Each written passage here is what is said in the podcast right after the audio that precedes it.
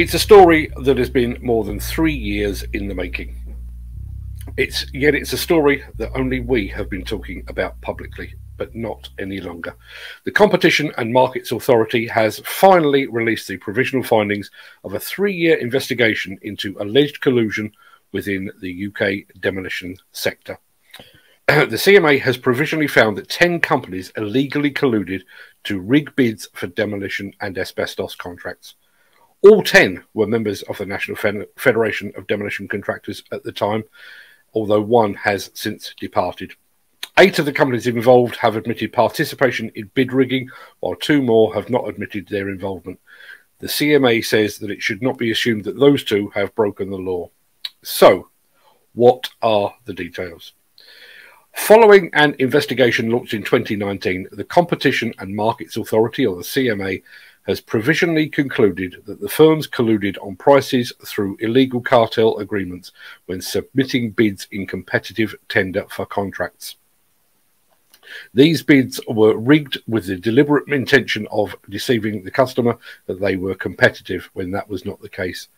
The bids were rigged by one or more construction firms, which agreed to submit bids that were deliberately priced to lose the tender. This practice is known as cover bidding, and it can result in customers paying higher prices or receiving lower quality services. The CMA is proposing to impose fines on the businesses concerned if it reaches a final decision confirming that they have broken the law. In addition, the CMA has provisionally found that seven of the firms, uh, on at least one occasion each, sorry, were involved in arrangements by which the designated losers of the contracts were set to be compensated by the winner. The value of this compensation varied, but was higher than £500,000 in one instance. The CMA has provisionally found that the collusion affected 19 contracts for demolition work in London and the Midlands, including contracts for the development of Bow Street's Magistrates Court and police station as well, uh, Metropolitan Police Training Centre, Selfridges, Oxford University, shopping centres in Reading and Taplow, and offices on the South Bank in London. Not all of the firms involved in colluding in each of these contracts, and not every contractor who submitted a bid for these contracts was involved in the alleged collusion. Eight of the firms have, however, admitted their involvement in at least one instance of bid rigging between January 2013 and June 2018. Those eight firms are Brown and Mason, Cantillon, Clifford Devlin, DSM, John F. Hunt, Keltbray, McGee, and Scudder. Two other firms, Erith, uh, Erith Group and Squibb Group have not admitted their involvement in any bid rigging, and according to the CMA, it should not be assumed that they have broken the law. As we reported on Friday last week, the Competition and Markets Authority has released the provisional findings of its three year investigation into bid rigging and price fixing within the UK demolition industry a total of 10 companies, all of them members of the National Federation of Demolition Contractors, have been named by the CMA and eight have admitted involvement. Those eight are Brown and Mason, Cantillon, Clifford Devlin, DSM, John F. Hunt, Keltbray, McGee, and Scudder. Both Erith Group, uh, both Erith Group and Squibb Group are also named by the CMA, but have not admitted any involvement. And the CMA stresses that it should be should not be assumed that they have broken the law. Within minutes of the CMA announcement, the once good name of the, of the demolition industry was being dragged through the media mud. The UK demolition industry has not made so many TV and newspaper headlines since February 2016 and the death of four demolition workers at the Didcot A power station. But while the eight companies that have admitted guilt await their fate and the imposition of potentially mammoth financial penalties, the wider demolition industry will be more focused upon the likely fallout from the initial explosion. The first to feel the effects should be the National Federation of Demolition Contractors, which counts all 10 companies implicated in the investigation among its membership. Now, prior to the COVID 19 pandemic, estimates suggested that there was between 550 and 600 demolition companies active in the UK.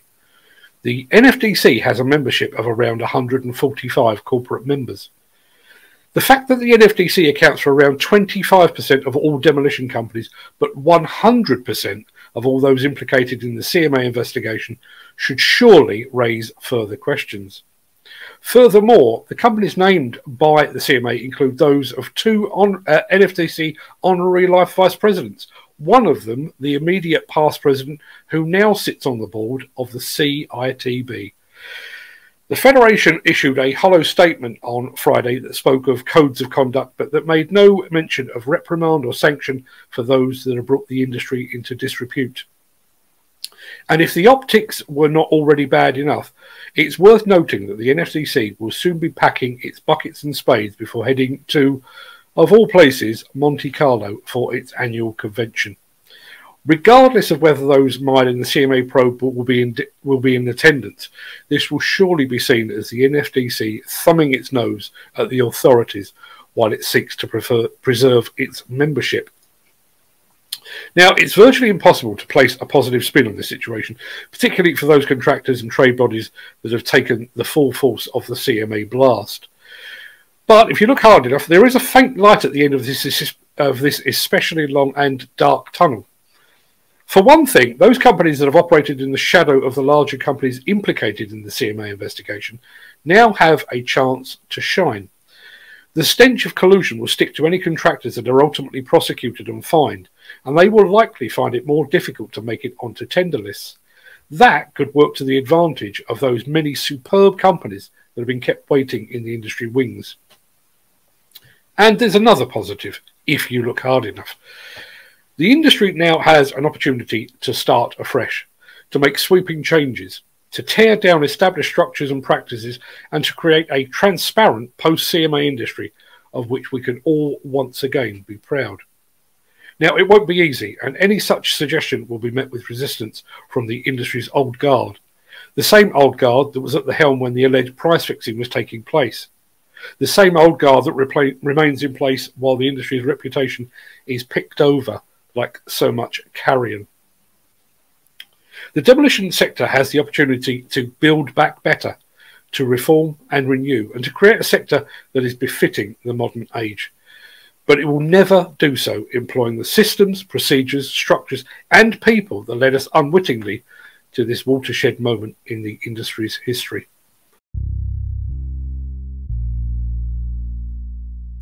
McGee Group has become the latest demolition company to reveal the size of the provision it's made for any fines that might arise from the Competition and Markets Authority probe into bid rigging and price fixing within the demolition industry.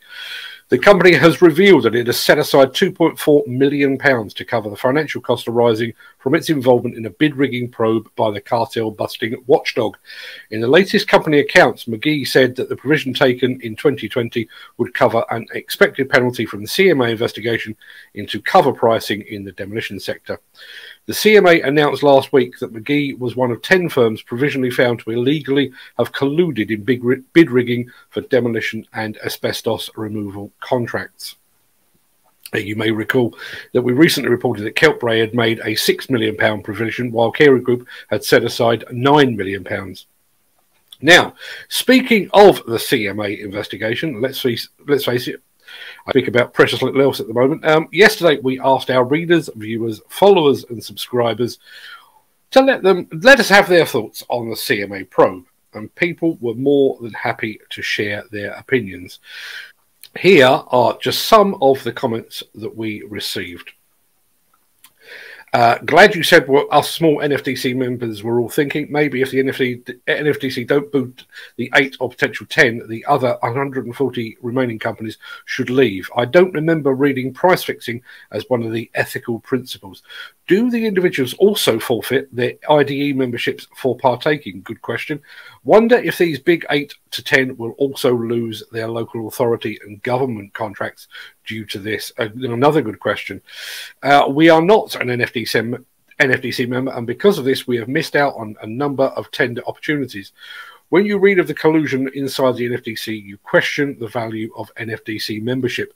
Why does the public sector continue to mandate NFDC as a requirement for government contracts? The industry needs to change.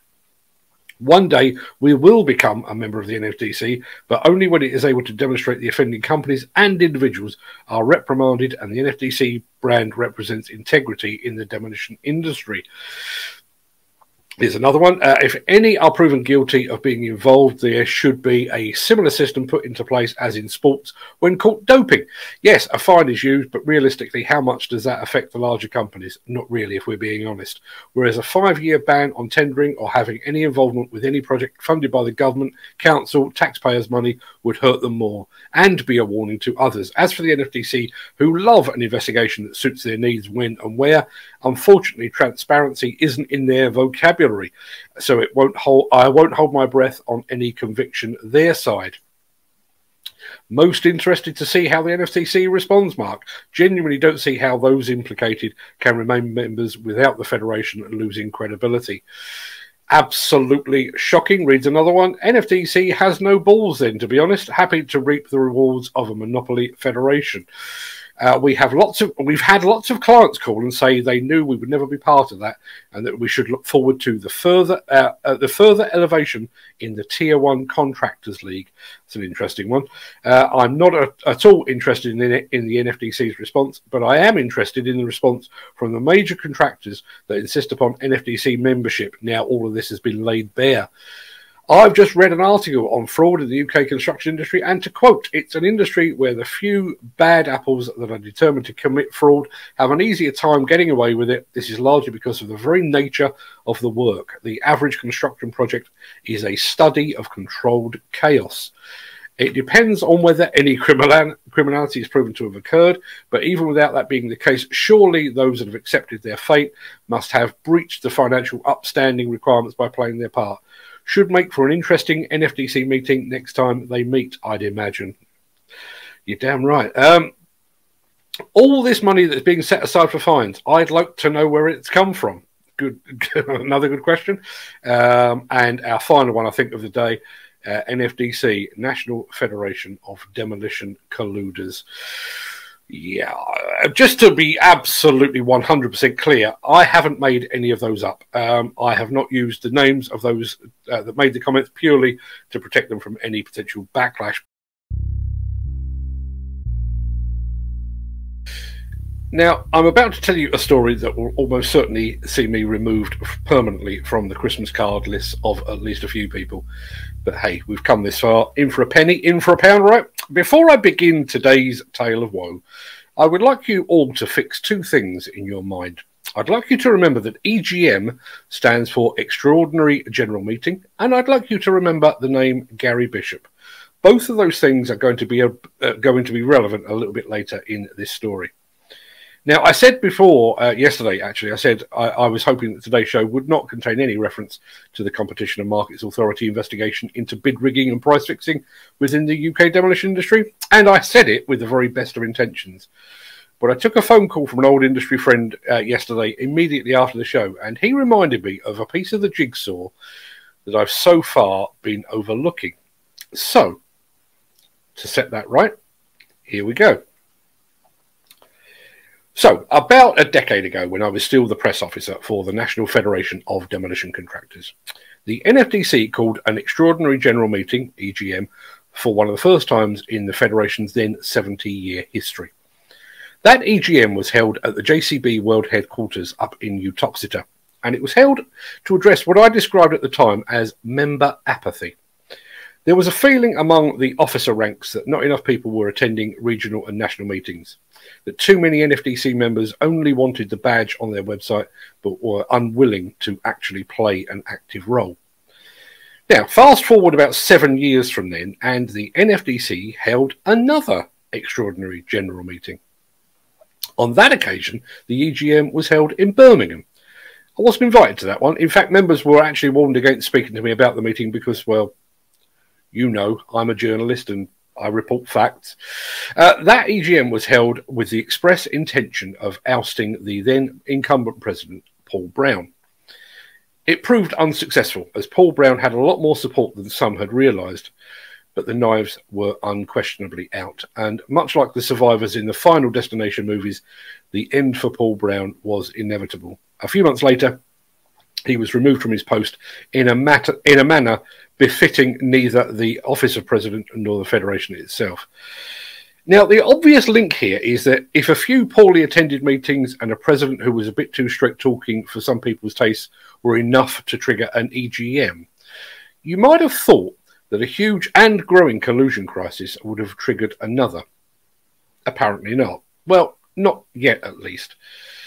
But there is another unseen link that binds together those two previous EGMs. The incumbent president at the time of the first EGM was Gary Bishop. In my head, at least, uh, his presidency is memorable only because he was he held an EGM to address member apathy. But keep that name in mind. The ugly and unnecessary ousting of Paul Brown as president had far reaching consequences that those at the NFDC top table had failed to predict. Having failed to oust him through a member vote, they ultimately forced him out because for a very brief period he wasn't employed by an NFDC member. But that had a knock on effect. Next in line for the presidency of the NFDC, through the usual rules of succession, was Martin O'Donnell of KDC Contractors, an honourable man who would have been, made an absolutely top notch president. But just as it appeared that Martin O'Donnell would be next in line as NFDC president, KDC Contractors was acquired by waste management giant Veolia, which then meant, like Paul Brown before him, Martin O'Donnell was not employed by an NFDC member. Martin O'Donnell stepped aside in a manner that says much for the dignity of a man who was robbed of the NFDC presidency that he so richly deserved by nothing more than happenstance and a lack of foresight. He was, in my opinion at least, the most presidential president the NFDC never had. And his departure left a void.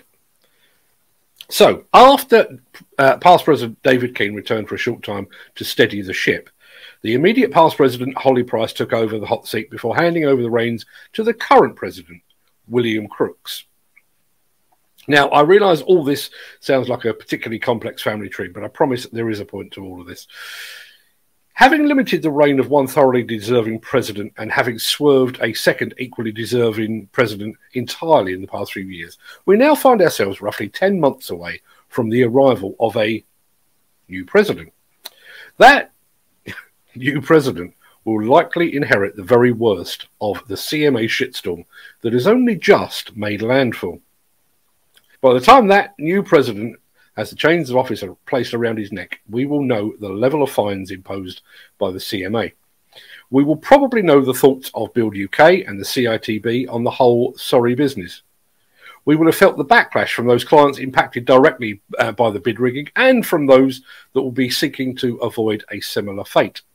And we will likely know the names of any individuals that have received director bans. So, when all of that comes home to roost, who is next in line? Who will be that new president? Yep, you guessed it. Gary Bishop. The same Gary Bishop that presided over the NFDC's worst period of member apathy. The same Gary Bishop who was the subject of a poison pen letter campaign calling for his resignation back in March last year. Uh, just as an aside, while I'm, I am actually tired of saying it, no, I didn't write the letter. I don't need the protection of, an anonymous letter written partially in Latin. I will tell you right here to your face. I served as press officer for under four NFDC presidents. In my opinion, it is my opinion. In my opinion, Gary Bishop was the worst by a considerable distance. And from all I heard, he was no better during his presidency of the IDE either. So, when William Crook's tenure comes to an end, what the NFDC will need is a president with the ability to unite members and to engage with them. Instead, it appears to be headed for a president that has already been the target of one ousting campaign, a man who failed to engage the Federation membership before and will likely do so again. What the NFDC needs even more desperately is a president with fresh ideas and a fresh perspective. What they look set to get is a second time around president who brings with him more than a decade of baggage and intellectual intransigence. Anybody else think we might be about to have another EGM?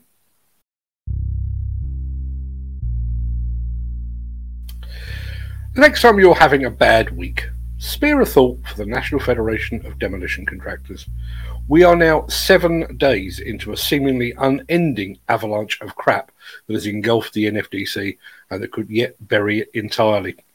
And the latest news turd to plop down upon the already heavily stained head of the NFDC is that another high profile member, John F. Hunt, has set aside £5.6 million to cover the cost of fines it anticipates in relation to its admitted involvement in the bid rigging scandal. With only four of the eight NFDC members that have admitted involvement having revealed their individual provisions, the current cumulative total already stands at an eye watering £23 million. The level of shame and ignominy that this brings upon the demolition sector in general and upon the NFDC frankly, is rather more difficult to measure. In its latest report and accounts for the year to March 2021, uh, which were filed at the end of last month, John F. Hunt said it had set aside £5.6 million for a matter relating to isolated historic regulatory breaches. That is believed to be a reference to the bid rigging probe. The company said the investigations have now been settled with the liability agreed at £5.6 million, payment of which has yet to be finalised. Interestingly, uh, John F. Hunt currently has two member membership listings on the NFDC website. The first in the name of, of John F. Hunt Limited, the second in the name of John F. Hunt Regeneration. And it is the second of those that won a place on the £1.1 billion demolition and land remediation Pagabo framework just a few weeks ago. Would you like some mint sauce with that sacrificial lamb, sir? Meanwhile, Erith Group, one of the two NFDC members contesting the CMA findings, said it was the subject of two ongoing regulatory investigations of its own. One was a fatal accident and what it is referred to as a regulatory, thank you, investigation. The company says the outcome of both matters are considered to be undeterminable at the time, and the directors have therefore made no provision in these financial statements for any costs arising from this matter. Okay, before we get back to the unravelling of the CMA investigation and the unedifying unravelling of the National uh, Federation of Demolition Contractors as a body of any credibility, I would like to share with you a very brief recent American history lesson. I'd like to see if you two can draw any parallels between former President Donald Trump and the upper echelons of the NFDC, or if I'm just being even more cynical than usual. President Donald Trump appointed more than 200 federal judges in his four year tenure. That's more than his predecessor, uh, Barack Obama, appointed in his eight year stay at the White House. Trump also appointed three Supreme Court justices during his time in office, the most since Ronald Reagan in the 1980s, and the highest number of any single term president since, uh, since Herbert Hoover in the 1920s. With the benefit of hindsight, it appears that all those judges were appointed so that even if he was impeached or found guilty of inciting the insurrection on the 6th of January 2021, he would not face the full force of the law. Sadly, at the same time, this skewed the US judiciary so far to the right that they make Hitler look like a big soft liberal. That is why women across the US now face the very real prospect of jail if they have an abortion, even if they require that abortion because they were the victim of a rape. It's also why each new school shooting is greeted not with tighter gun controls, but with calls to arm teachers. Okay, here endeth the, the history lesson. So, what has all that got to do with all things NFDC and CMA? Well, Donald Trump's campaign to cover his overlarge backside by surrounding himself with like minded individuals is torn straight from the NFDC officer playbook. That's why none of the eight companies that have admitted involvement in the bid rigging scandal uncovered by the CMA have been shoved out the Resurgam House exit. It's also so, why so many of the Federation's senior officers pass seamlessly from one top job to another. They're the president of the NFDC one year, they're the president of the National Demolition Training Group a year after, and the majority seem to eventually pitch up as president of the Institute of Demolition Engineers at some point too.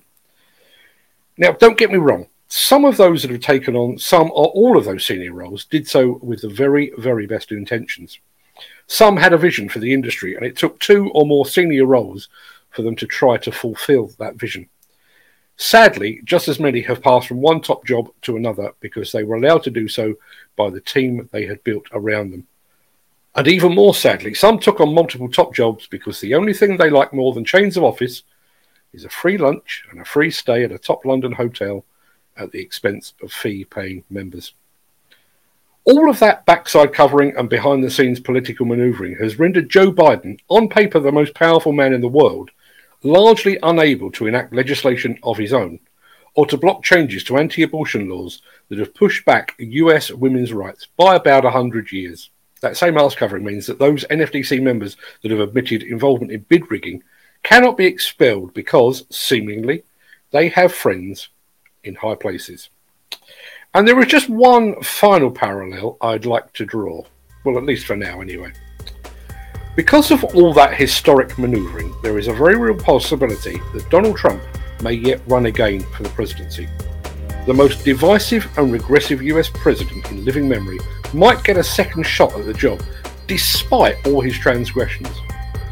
And it currently appears just as likely that the NFDC will also elect a former president for a second shot at the top job, even though he too was div- divisive the first time around, and even though he remains deeply, deeply regressive. Machiavellian much? The CMA Files is a demolition news production. It was written and narrated by Mark Anthony. We hope you enjoyed this episode.